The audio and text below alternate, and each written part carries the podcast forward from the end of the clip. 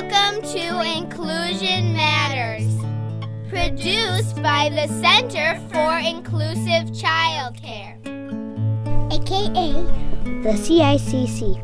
We're located at inclusivechildcare.org. Welcome to Inclusion Matters, a podcast of the Center for Inclusive Childcare. I'm Cindy Croft, director of the center, and I'm here with Priscilla Weigel, my colleague. Hi, Priscilla. Hi, Cindy. And we are continuing our um, previous podcast where we were talking with a young mom about some questions that young moms have. And so we're so delighted to have Kimberly back again. Hi, Kimberly. Hi, thanks for having me again. It's great to have you back. We had some great conversation in the last one, and so we just want to just jump right into it and and see what else you're kind of wondering about you and some of your friends who are also having maybe babies for the first time or having another baby um, after they've just had a, a young they've got young toddlers at home and all the kinds of things that come up that that maybe they have wonders about so Sure. So just just to remind everyone, I have um, an 18 month old daughter. Uh, she recently started attending childcare two days a week. Um, prior to that, she had been at home and had a very consistent routine. Um, but now that she started with uh, childcare, we've noticed that her naps have become really inconsistent. Some of it being that she um, doesn't want to sleep while she's at childcare, and some of it when when she is at home those other days, uh, she's she's not going down kind of as easily or when she typically used to. So mm-hmm. we're just kind of thrown off with the the changes. Sure. Mm-hmm. And those those naps that if she's used to naps, that it's like a cog in the wheel of mm-hmm. perfection of life. When one Yes, goes off, everything- exactly. So that that's a big deal. But if you think of childcare, most of the time kids are sleeping in a room with a bunch of other kids on a cot. exactly. And so they're going from probably at her age a home in her crib or in a, you know a mm-hmm. smaller closed-in area where it's private, she's Quiet. quiet. She's got all of her favorite things, the favorite smells, and plus. If she's new to childcare, there's so much that she's thinking. I gotta check that out. exactly What if there? What's that noise? I have no idea because I've never heard that noise before. Versus at home, if she's napping, oh, that's just the furnace noise. I know that noise. Or oh, that's just the dog's chain jingling. I know that noise. You know, so there's a, so many distractions. So that could explain the I'm not going to nap at at childcare because. Sure. It's way too exciting. So, but then because of that missing nap, what happens, and we know this for ourselves as grown-ups, when your sleep is off, everything's off. So if you're missing a good, how long did she typically nap when she was just at home? About an hour and a half. Okay, so an hour and a half nap, that's a good nap. And so that's setting the stage for good sleep, um, you know, just really being able to feel rested. And now she's not rested. So when you're not rested, you'd think you'd be more tired and you'd sleep better, but oftentimes, especially with kids, that sets the whole evening sleep off. Plus, she's at the age where she is figuring out the world is pretty fun. And she's walking, she's talking. There's so much growth going on that um, one great resource I remember when my kids were little was um, Brazelton's Touchpoints book and just talking about sleep in there. And he has so many great suggestions. But one thing that really he um, focuses on is anytime a child's going to have a real growth spurt, they're working so hard that it throws off their sleep.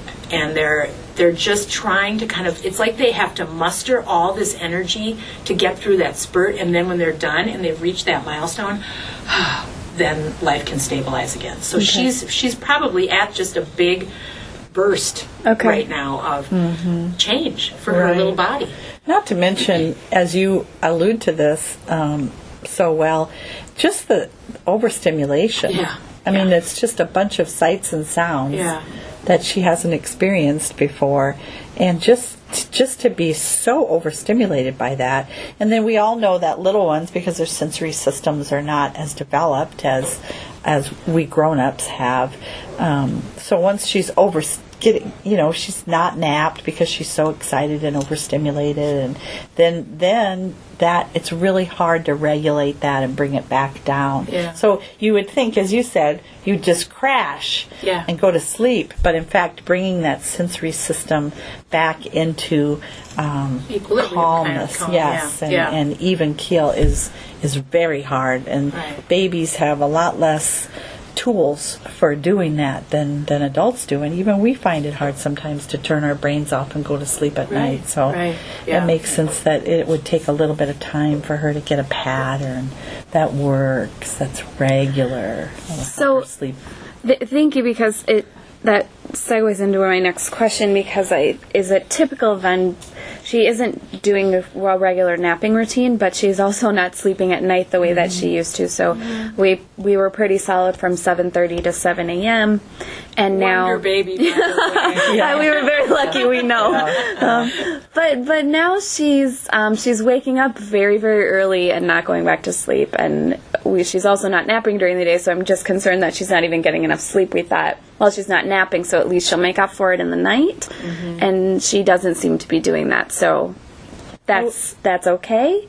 Oh, as long, I mean, it's what her little body is is doing right now, and I, anything that you can help her do when you come home from childcare and as you get ready for bed that just really calms and soothes. I'm sure you have bedtime rituals already, but baths, mm-hmm. story time, anything that just really, really takes the stimulation away from her, quiet, you know, mm-hmm. that just helps calm. Yeah. Because her sensory system needs to just get diffused. Right. And your routine is off because mm-hmm. you're now getting her up and ready for childcare. And so maybe some days you're she needs to get up and ready earlier than typical. And so there's also that little bit of anticipation of, oh, is today a childcare day or you know, or Yeah, whatever right. because she's she's not the type she's not at the age really where you can spend a lot of time going, now look at the calendar, tomorrow's the day we get up and go. I mean, that Sure. you don't have to go into that routine, but mm-hmm. as long as you keep the routine as structured as it always has been and consistent, so that even though you feel like because this can happen, you come home and you think, oh, she's been gone all day. We've had, you know, we want to reconnect. Some families do this, and then the child seems to squawk a little bit more about bedtime, and you think, oh, we really haven't spent that much time, and so the bedtime's kind of pushed back later and later and later. You know, keep that same bedtime, keep that same routine, and she'll adjust to it. Right now, it's so mm-hmm. fresh and new mm-hmm. that she's just she's, her little brain is just clacky clacking all the time. Well, and it's inconsistent because it's not every day. It's not every day, yeah. So, because some people will say just they go home on the weekend, and the weekend is disruptive, but Mm-hmm. you're actually doing. You said what two days a week, but then it's so she she hasn't gotten a pattern yet. So Yeah. routine and consistency are your best friends. Yeah. So we do have a bedtime routine that we follow every night, um, but what are some other important routines we should be doing? Mealtime routines. Mm-hmm. Mm-hmm. You know how how you how she's expected to be at the table, how long she sits, how much, um, how she helps clean up, all those types of things. She can start doing little things even with that. You know, carry hand mommy your plate mm-hmm. or hand daddy your cup, and then as she gets older, oh, go put it over the, on the counter. Oh, let's put it in the dishwasher. All those things just to kind of help say you're part of this family, you have responsibilities, it's all consistent, it's all good. When you come home from school at the end of the day, having the same place where she puts her stuff, um, just Right. just so that when she walks through the door, it says calm. Because you know, as a grown up, it feels good. That's why home is a haven for us. We like to think of it that way because we have our favorite spot to sit at the table. We have our favorite spot to sit when we watch a TV program or when we have our cup of coffee in the morning. And, you know, all those things when they're disrupted, we're disrupted. Mm-hmm. So it's the same for toddlers and, and ext- even more so. Okay. Because they don't have all the skills to put it all together. And you know, you can start to build new routines where she puts her little bag from school every day. Mm-hmm. Every time you go can be in the same place and she knows where it is and you know where her little boots go every day and so anything that's the same that builds a routine, all of that builds regulation for her. Mm-hmm. Everything that that continu- that is consistent builds regulation, and regulation builds um, a sense of uh, calmness and a sense of control within her little body, and that those are the things that are really important Okay. And, and also even entering and exiting childcare. As, as a you know someone who's worked in the field for 30 plus years, the the really challenging thing is if a parent just kind of lets their child wander in and wander out and it's just oh what do you want to go look at today? Do you want to go look at the plant? Okay we'll go look at the plant. Or oh do you want to go down here and look at the the books that are on display by the office? Okay we'll go do that.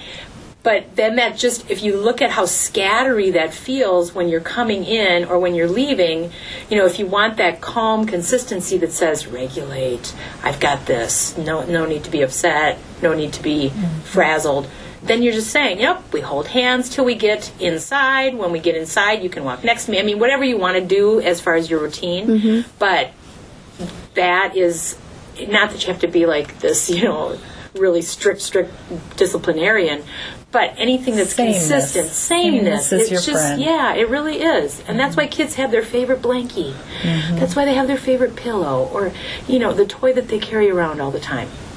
It's sameness and it's Okay. comforting. Okay. Yeah. Mm-hmm. Anything else?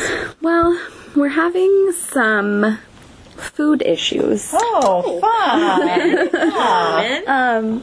So we obviously know some things that she really likes to eat. Um, and so we will those are sort of a typical talking about routines every morning she has milk and a banana and usually a waffle or toast um, and some eggs. And it just seems like some days these things that she usually really likes she has no interest in and she won't you know touch touch it. She won't have a bite.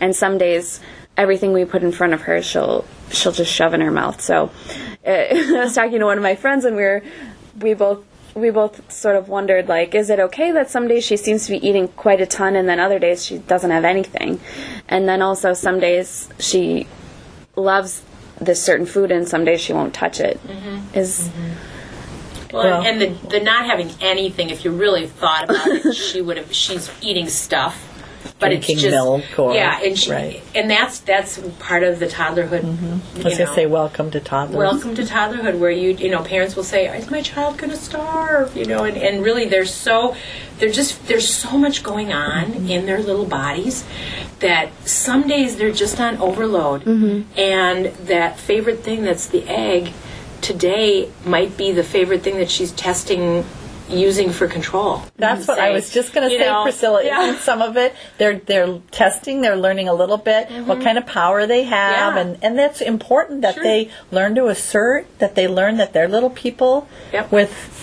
They've got ideas, and I'm going to test mom and see how far my ideas can go. And to a and we want that. We want them to have uh, ideas of their own and Mm-hmm. opinions to a degree.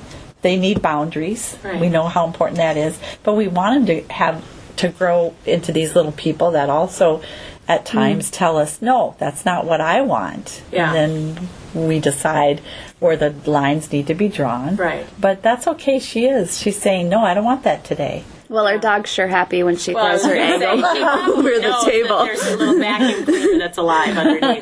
But even just presenting it in a different way too. Mm-hmm. So maybe putting it on, Choice you know, bringing, or- having some fun plates that now instead of just putting it on in front of her on the table or on a tray, you're putting it.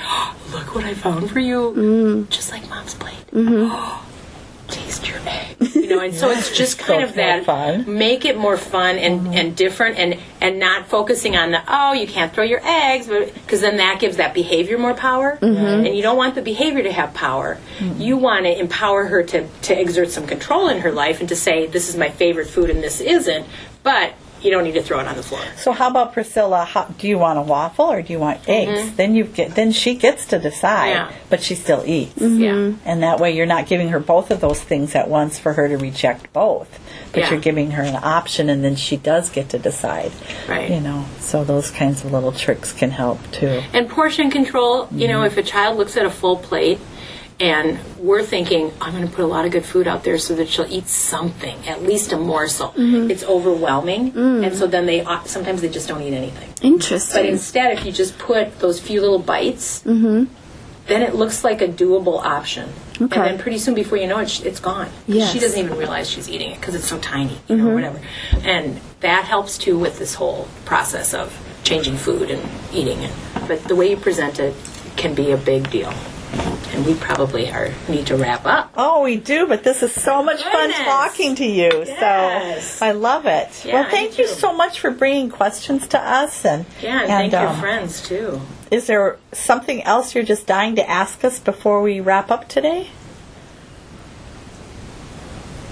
Or not? No? Okay.